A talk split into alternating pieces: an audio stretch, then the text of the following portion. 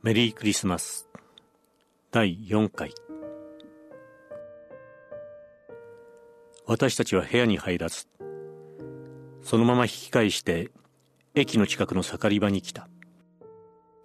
母はうなぎが好きであった。私たちはうなぎ屋の屋台ののれんをくぐった。いらっしゃいまし。客は立ちんぼの客は私たち二人だけで屋台の奥に腰掛けて飲んでいる紳士が一人。大串がよござんすか？小串が？小串を三人前。へ承知しました。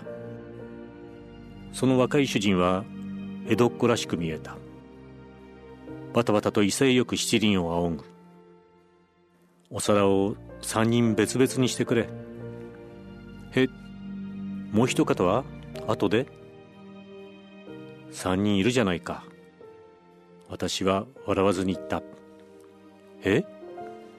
この人と僕との間にもう一人。心配そうな顔をしたべっぴんさんがいるじゃねえか。今度は私も少し笑って言った。若い主人は私の言葉を何と返したのか。いやかなわねえ。と言って笑い鉢巻きの結び目のところあたりへ片手をやった。これあるか？私は左手で飲む真似をしてみせた。極上がございます。いやそうでもねえか。コップで三つと私は言った。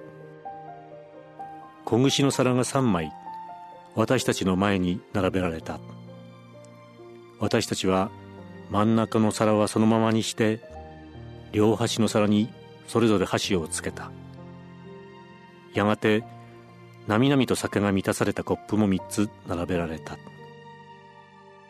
私は端のコップを取ってぐいっと飲み「すけてやろうね」と静江子ちゃんにだけ聞こえるくらいの小さい声で言って母のコップを取ってぐいっと飲み懐からさっき買った南京豆の袋を3つ取り出し今夜は僕はこれから少し飲むからね。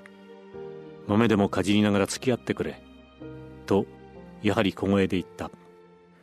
静江子ちゃんはうなずきそれっきり私たちは一言も何も言わなかった。私は黙々として4杯5杯と飲み続けているうちに屋台の奥の紳士がうなぎ屋の主人を相手にやたらと騒ぎ始めた。実につまらない。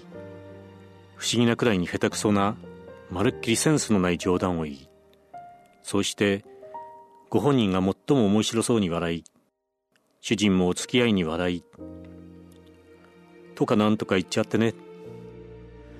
それですからねぽーっとしちゃってね。りんごかわいいや気持ちがわかるとやっちゃってね。わははは。あいつ頭いいからね。東京駅は俺の家だと言っちゃってね。参っちゃってね。俺の承諾は丸ビルだと言ったら今度は向こうが参っちゃってね。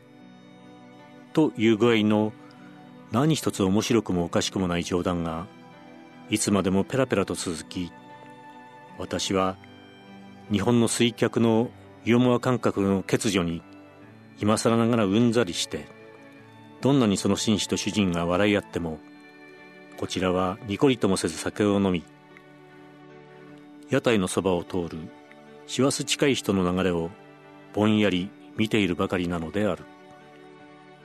紳士はふいっと私の視線をたどってそうして私と同様にしばらく屋台の外の人の流れを眺め出し抜けに大声で「ハローメリークリスマス」と叫んだ。アメリカの兵士が歩いているのだ。なんていうわけもなく私はその紳士のその解脈にだけは吹き出した。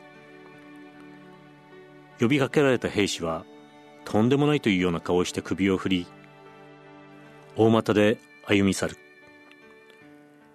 このうなぎも食べちゃおうか。私は真ん中に取り残されてあるうなぎの皿に箸をつける。ええ。半分ずつ。東京は相変わらず以前と少しも変わらない。